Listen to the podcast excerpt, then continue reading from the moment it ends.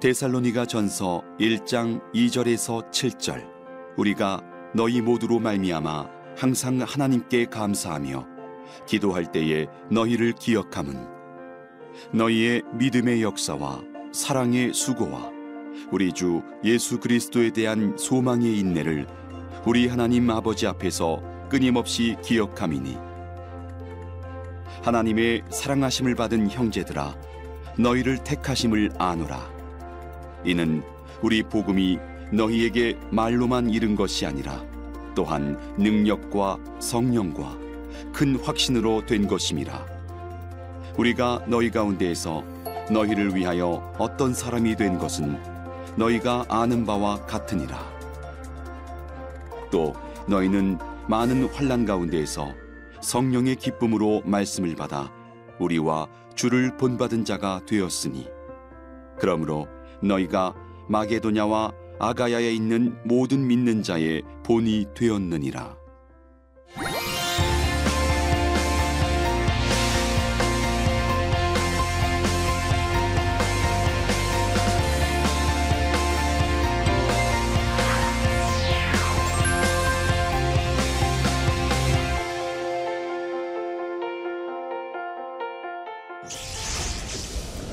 안녕하세요. 대전 대형침례교회 조경호 목사입니다. 2016년도에 신학생들을 대상으로 해서 설문조사를 했습니다. 그때 신학생들 10명 중 5명이 앞으로 10년 뒤에 한국교회에 큰 쇠퇴가 올 것이라고 그렇게 전망을 했습니다. 주일학교 숫자가 감소되고 제일 큰 문제는 교회의 영성과 말씀의 쇠퇴가 결국 한국교회를 무너뜨릴 것으로 전망을 했습니다. 무엇보다도 세상으로부터 교회가 크게 신뢰를 잃어버렸고 제일 중요한 문제는 목회자들의 자질이 점점 더 수준이 낮아지고 있다는 것. 이러한 한국 교회 쇠퇴 시기에 나침반 바이블을 통해서 우리가 하나님 말씀을 다시 공부할 수 있다는 것은 굉장히 중요한 하나님이 신 은혜라고 생각을 합니다. 오늘은 데살로니가전서 1장을 같이 공부하고자 합니다. 데살로니가전서 1장 제목을 믿음의 역사로 잡았습니다. 1장에서 저희는 두 가지를 살펴보고자 합니다. 하나는 주님을 따르는 제자들은 어떤 사람인가? 제자의 영성, 세계의 기둥. 데살로니가 전후서의 큰 주제가 세계의 기둥 위에 세워진 교회라고 했습니다. 오늘 그 세계의 기둥이 무엇인가를 우리에게 설명하고 있습니다. 두 번째는 복음이 예수 그리스도를 믿는 믿음이 복음이 우리 안에서 어떻게 역사하는가. 그래서 복음이 일하는 세 단계를 하나님께서 데살로니가 교회를 통해서 우리들에게 증거해 주셨습니다. 자, 1장에서 교회의 세 기둥이 무엇인가를 살펴보고자 합니다. 먼저 인사말에서 바울은 데살로니가 교회가 어떤 교회인가를 설명하고 있어요. 데살로니가 교회는 어떤 교회입니까? 바울이 두 가지를 강조하고 있습니다. 하나가 하나님 아버지 안에 있는 교회. 그리고 또 하나가 예수 그리스도 안에 있는 교회. 하나님 아버지의 사랑을 받은 교회, 그리고 그리스도 예수 안에 있는 교회라고 데살로니가 교회를 묘사를 했습니다. 오늘도 한국 교회가 하나님 아버지의 사랑을 받고 그리스도 예수 안에 있는 교회라고 평가를 받으면 얼마나 좋을까요? 데살로니가 교회는 하나님의 사랑하심을 받고 그리고 그리스도 안에 있는 아주 특별한 교회였습니다. 신학자 플루머는 말하기를 하나님을 아버지로 모시고 그리고 예수 그리스도를 주님으로 모시고 사는 공동체가 데살로니가 교회였다고 설명하고 있습니다.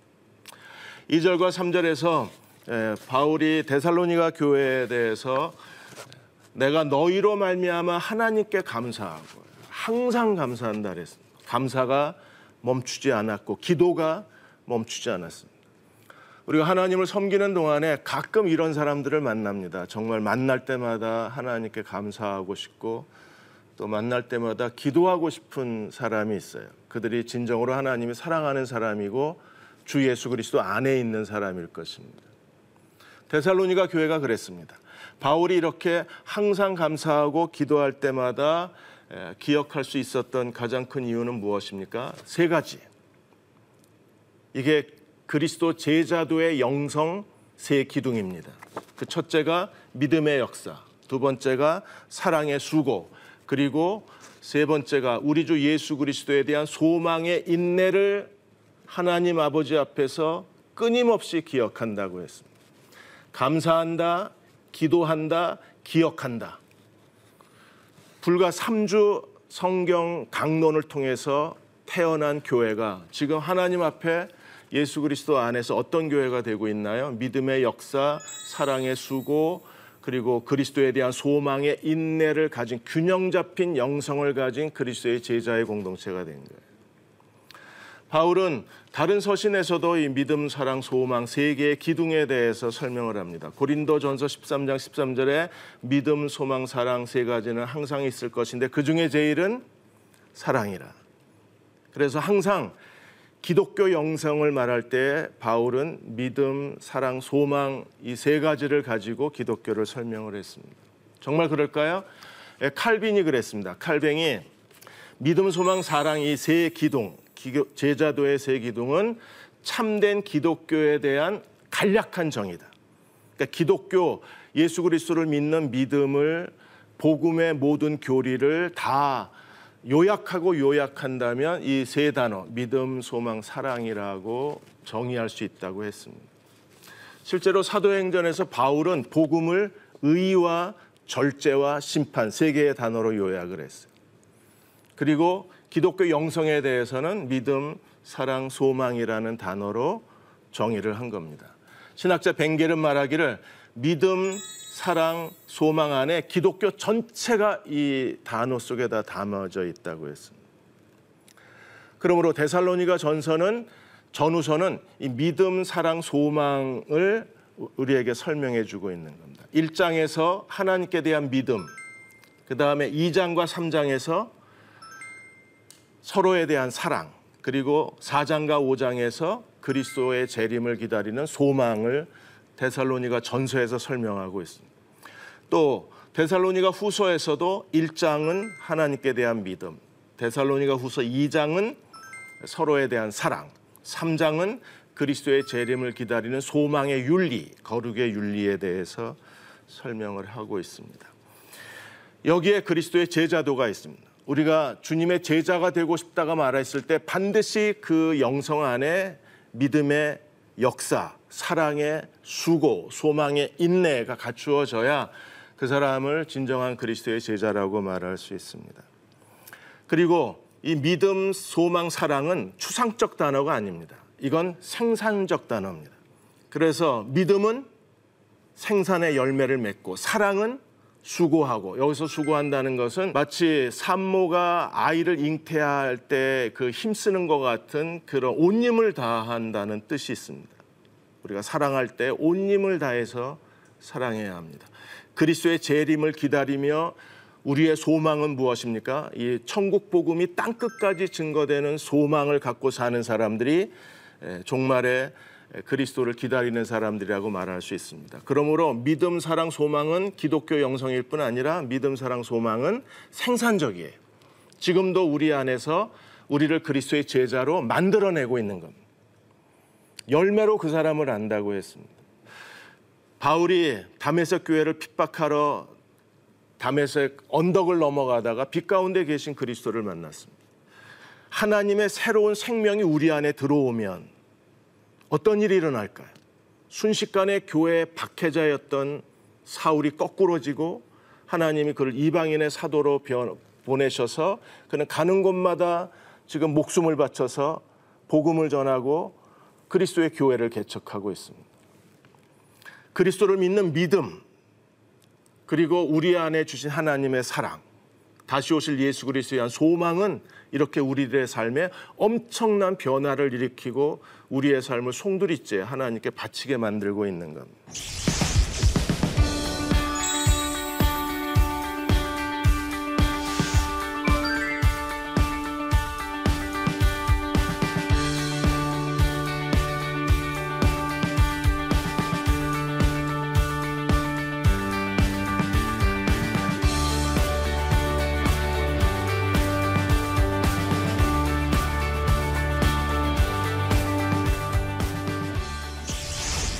자, 1장으로 들어가서 믿음의 역사가 어떤 것들이 있는가를 살펴보겠습니다. 먼저 1장 4절에 하나님의 선택받은 사람들은 이마에 뭐 별이 그려져 있는 게 아닙니다. 하나님의 선택받은 사람들은 하얀 세마포 옷을 입고 다니는 게 아닙니다. 겉으로는 전혀 알 수가 없어요. 그런데 바울은 데살로니가 교회에 대해서 하나님의 택하심을 안다고 분명히 말해요. 너희가 그 하나님의 사랑을 받은 사람, 택하심을 받은 사람인 걸 내가 안다 그랬어요. 오늘 우리도 하나님의 사랑의 목적, 하나님의 선택의 목적이 무엇인가를 알아야 합니다. 하나님의 선택의 목적이 무엇입니까? 예, 출애굽기에서 하나님께서 모세를 통해서 이스라엘 백성을 출애굽시키신 하나님의 목적을 설명했는데 이 구약의 이스라엘의 목적이 오늘 그리스도 안에서 오늘 교회의 목적이 되고 또 하나님의 사랑에 우리가 가야 할 길을 우리에게 제시해 주고 있는 거예요. 세계가 다 내게 속했다. 하나님은 창조주이시며 그리고 주권자 하나님이십니다. 내 말을 잘 듣고 내 언약을 지키면 하나님께 순종과 충성을 바치면 하나님이 세 가지 그들에게 선택의 목적을 설명하셨어요. 모든 민족 중에 하나님의 소유, 제사장 나라, 거룩한 백성이 되리라.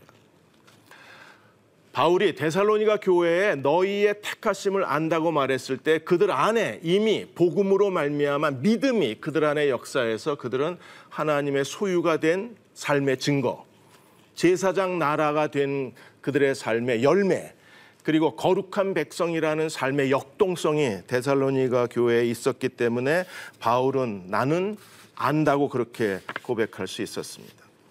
오늘 그리스도 안에 있는 사람들도 세 가지 정체성, 구원받은 하나님 백성의 정체성은 하나님의 소유, 제사장 나라, 그리고 거룩한 백성이 오늘 그리스도를 따르는 우리의 정체성이 되어야만 합니다.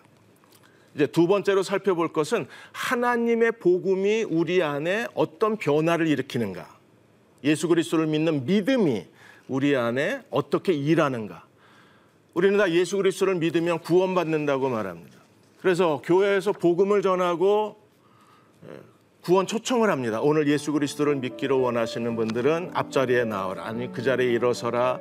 그리고 이 영접 기도를 따라하며 오늘 영적 기도를 진심으로 따라하신 분들은 오늘 하나님의 자녀로 거듭났습니다. 오늘이 여러분들의 두 번째 볼스데이입니다.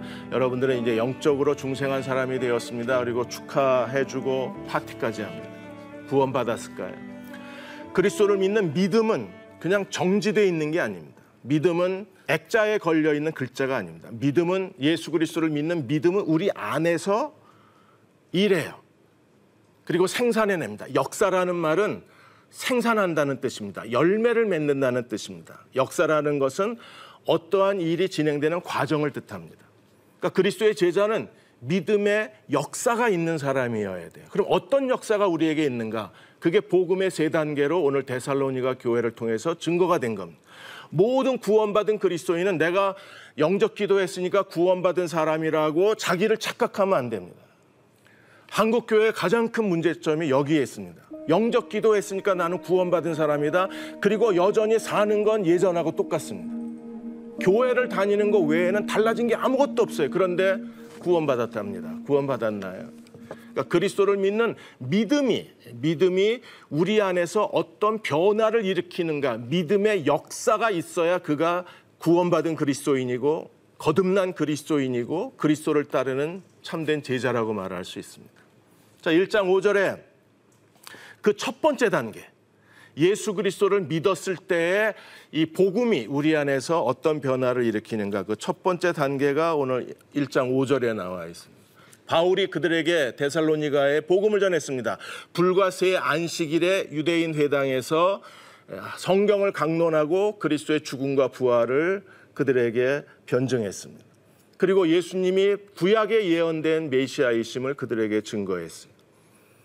그때 어떤 일이 일어났습니까? 말로만 이른 것이 아니라 능력과 성령과 큰 확신으로 되었다 그랬어요.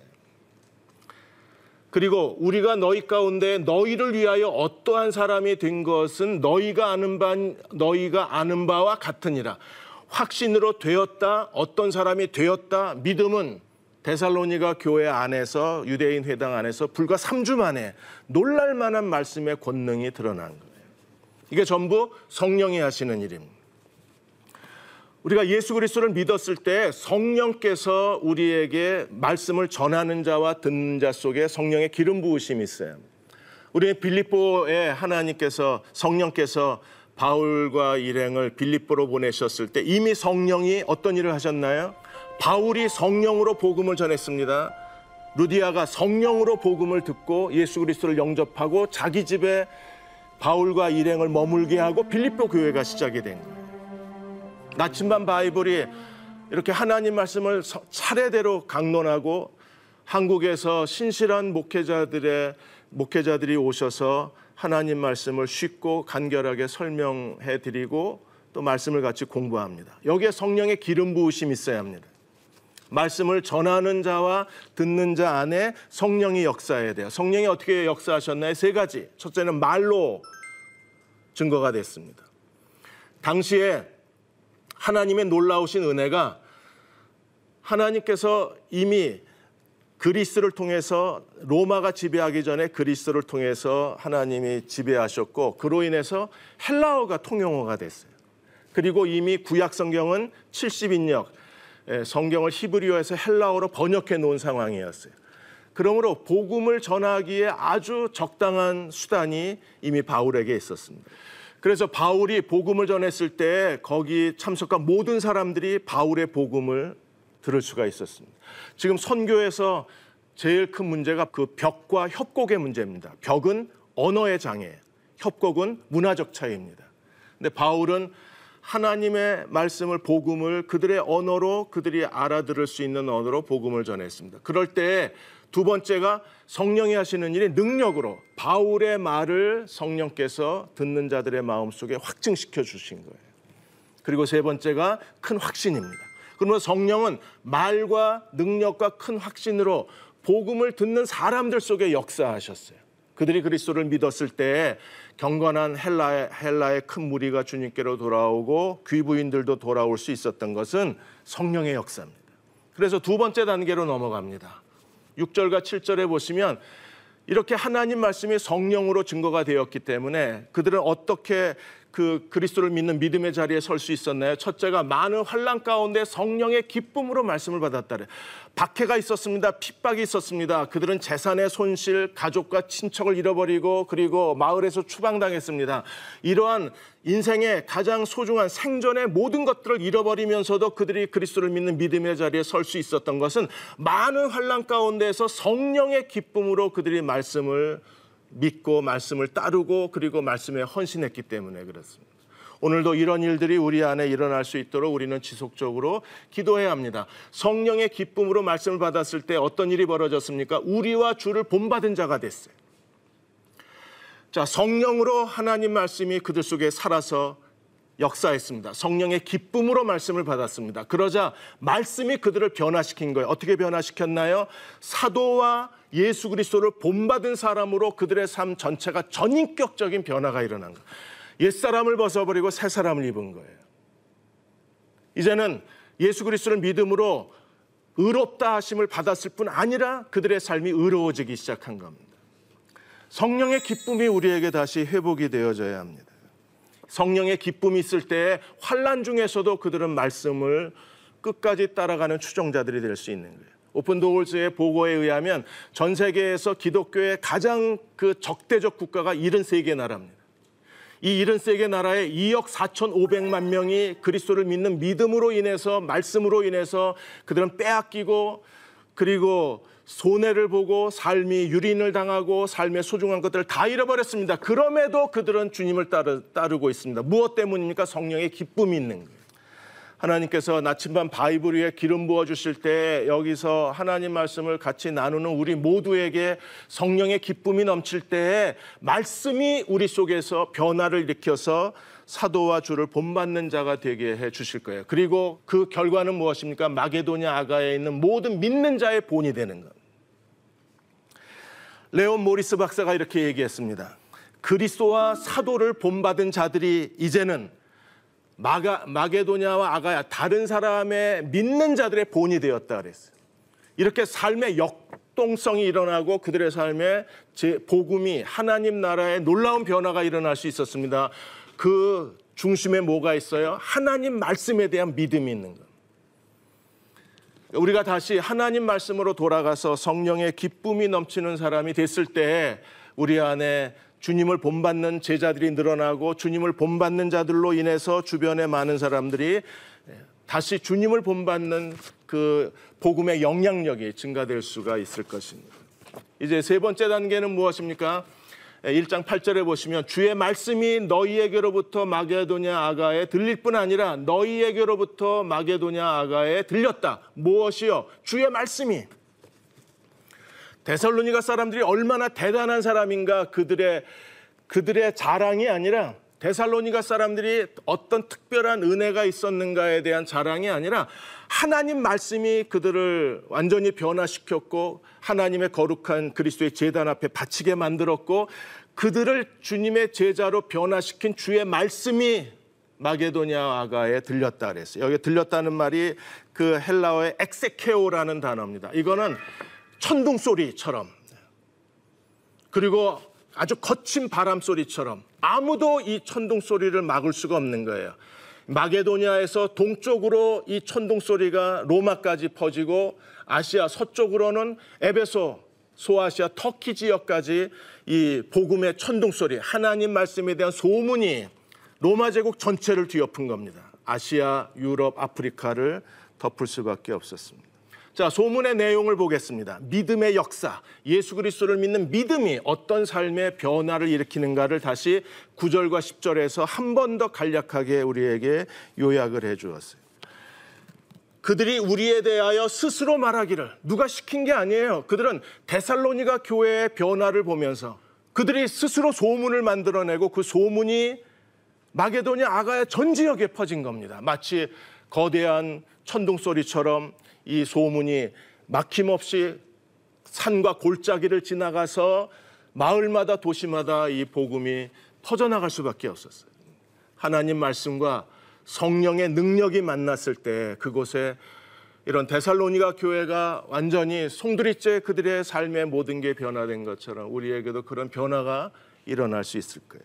이 3단계는 어떻게 일어날 수 일어났습니까? 첫 번째가 너희가 어떻게 우상을 버리고 하나님께로 돌아왔는가? 그들의 회심의 첫 번째 현상은 무엇입니까? 그들이 우상을 버리고 하나님께로 돌아온 거예요. 어두움의 자녀였다가 이제는 빛의 자녀였습니다. 죄인이었다가 이제 하나님 앞에 의롭다 하심을 받은 사람들이었습니다. 데살로니가에서 80km 떨어진 곳에 올림푸스 산이 있습니다. 올림푸스는요, 그리스 신들의 거주지입니다. 그리고 이 그리스 신화가 마게도냐 모든 도시마다 이 신화를 숭배하고 있었습니다. 그리스도를 만난 이후에 그들은요, 그들이 섬겼던 모든 우상을 버리고 하나님께로 돌아와서 오늘 현대인들의 우상은 무엇입니까? 우리는 돈이나 섹스나 쾌락이나 사회적 성공 이런 것들이 우리 마음을 다 빼앗아 갔습니다. 이러한 마음의 우상으로부터 우리가 하나님께로 돌아오는 회심의 역사가 일어나야 그 사람이 예수 그리스도를 믿는 믿음을 가졌다고 말할 수 있어요. 이게 믿음의 역사의 첫 번째 얼굴이 우상을 버리고 하나님께로 돌아온 겁니다. 두 번째 얼굴은요, 살아계신 하나님을 섬기는 겁니다. 이제 내가 사는 것은 내가 아니요 그리스도라. 그들은 그리스도로 사는 자가 되어서 하나님을 기쁘시게 섬기는 일에 온 자신의 삶을 바치는 사람입니다. 하나님을 경외하고 모든 일에 하나님을 의지하고 하나님이 기뻐하시는 일들을 하고 그리고 평생 하나님과 믿음으로 동행하는 사람들. 그들이 누굽니까? 믿음의 역사를 가진 사람들입니다. 세 번째로 회심의 마지막 단계는 무엇입니까? 그들이 살아계신 예수 그리스도가 하나님의 아들이 하늘로부터 강림하시는 것을 기다리는 사람들입니다. 그리스도가 다시 오실 때 죽은 자들이 무덤에서 다 부활할 거예요. 그리고 하나님 나라가 완성이 될 것입니다. 그러므로 그리스도가 다시 오셔야 하나님의 구속사가 완성이 되고 끝나는 거예요. 그리스도의 다시 오심을 믿음으로 기다리는 사람들이 이 시대의 그리스도의 탐진 제자들이라고 말할 수 있습니다. 1장에서 믿음의 역사가 무엇인가를 생생하게 그리고 완벽하게 그리고 간결하게 보여준 교회가 데살로니가 교회입니다. 우리는 예수 그리스도를 믿는 사람인가요? 정말 그리스도를 믿으십니까? 그렇다면 그 믿음이 내 삶에 어떤 역사, 어떤 일을 하고 어떤 변화를 일으키고 나를 어떤 사람으로 만들었나요? 믿음의 역사라는 증거가 없다면 우리는 그리스도를 믿는 사람이 아닐 것입니다. 오늘 1장을 통해서 우리의, 우리가 이 1장의 믿음의 역사에 대해서 몇 가지 적용점을 찾고자 합니다. 첫째로 나에게 세 가지 기독교 영성이 있는가? 교회를 얼마 오래 다녔느냐? 그거 중요하지 않습니다. 그러면 내가 구원받은 하나님의 사람, 하나님의 사랑하심을 받고 그리스도 안에 있는 사람이라는 결정적 증거가 무엇입니까? 믿음의 역사, 사랑의 수고, 소망의 인내가 있는 사람이어야만 합니다. 우리는 그들을 그리스도의 제자라고 말합니다. 그들 안에 주님이 있다고 말합니다. 그들이야말로 이 세상에서 그리스도를 따르는 사람들입니다. 두 번째, 하나님 말씀이 주는 성령의 기쁨이 우리 안에 넘치는가를 살펴보아야 합니다. 한국 교회는 어느 순간에서부터 강단에서 하나님 말씀이 전파되지만 더 이상 그 말씀을 듣는 사람들 속에 성령의 기쁨을 잃어버렸습니다. 성령의 기쁨을 잃어버린 곳에 말씀은 역사하지 않습니다. 데살로니가 교회를 만들어낸 건 하나님 말씀이었습니다. 바울의 인간의 말로 전파됐지만 그러나 성령의 능력과 큰 확신으로 전파됐을 때 그들은요 우상에서 하나님께로 돌아오고 그리고 어떤 사람이 되었습니까? 사도와 그리스도를 본받는 사람이 되고 거기서 멈추지 않았습니다. 그들의 믿음의 소문이 마게도냐 아가야까지 계속해서 확산되고 퍼져나간 거예요. 그게 하나님 말씀에 대한 성령의 기쁨입니다. 하나님께서 우리에게 극률하심을 베풀어 주셔서 나침반 바이블 시청하시는 분들 속에 성령이 주시는 말씀의 기쁨이 넘치시기를 축원합니다. 그 기쁨이 넘쳐야만 그 말씀이 우리 속에서 일하고 우리를 변화시킬 수 있는 거예요. 세 번째는 나에게 매일 회심의 증거가 나타나고 있는가를 우리가 살펴보아야 합니다. 회심의 열매가 없다면 우리는 내가 어쩌면 구원받은 사람이라고 스스로 자기를 속이고 살고 있는 사람인지도 몰라요. 주님이 내 안에 계시다면 변화가 일어나야 합니다.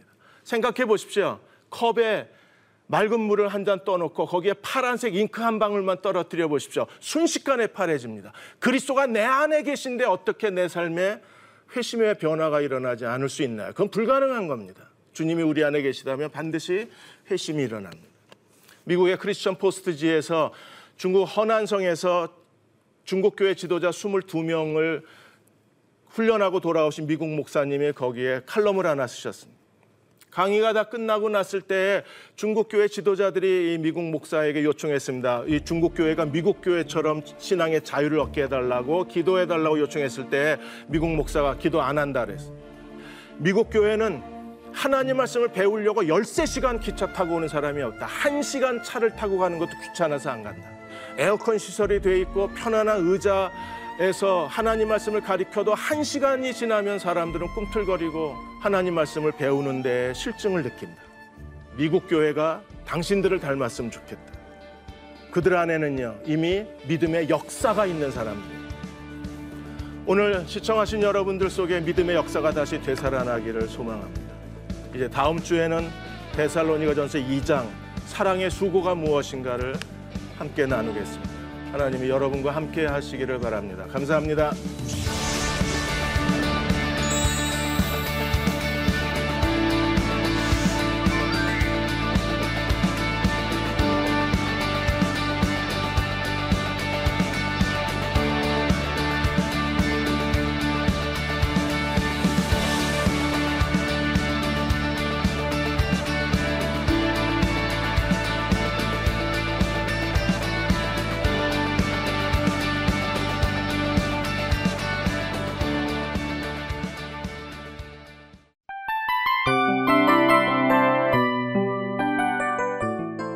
이 프로그램은 청취자 여러분의 소중한 후원으로 제작됩니다.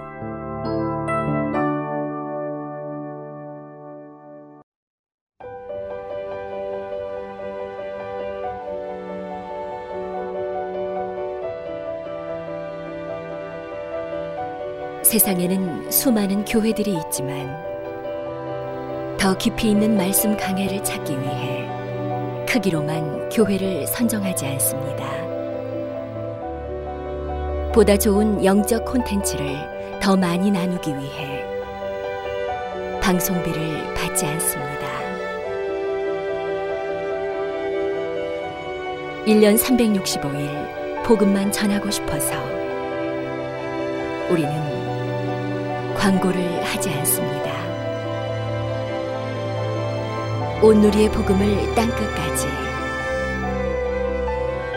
CGN TV와 함께 땅끝 성교사가 되주세요.